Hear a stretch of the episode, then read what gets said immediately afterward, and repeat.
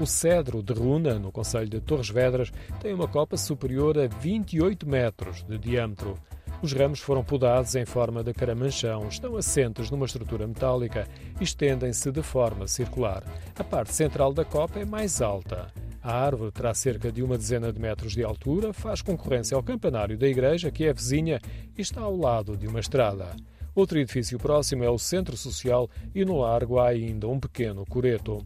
Fotografias de algumas décadas atrás mostram o largo com muitas árvores. António Anacleto Franco lembra-se de uma palmeira e o cedro ser ainda uma árvore jovem.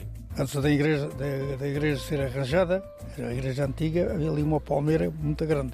Então tenho lá uma fotografia com um miúdo meu, que já tem 50 e tal anos, e a palmeira não lá estava.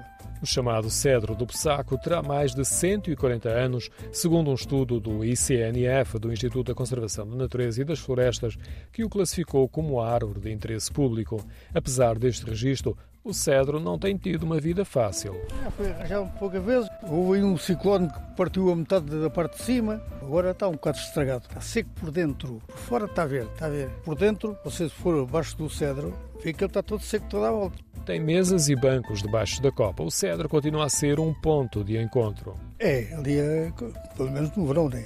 Pois há uma altura que as pessoas deixam de ir porque cria muito bicho, ninguém trata de nada daquilo, né?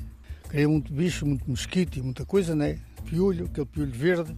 E então a malta, pois, anda por aí, ó. Como eu, venho para aqui, para o parque.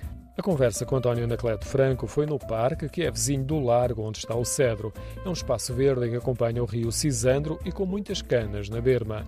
Um dos lugares a descobrir é próximo da Estrada Romana, onde antes havia uma azanha e agora uma ponte ferroviária. Ainda vemos algumas mós junto à pequena cascata. Um pouco mais à frente temos uma visão do conjunto com o rio com muito mais água. A vista é a partir de uma ponte de pedra a que chamam Ponte Romana.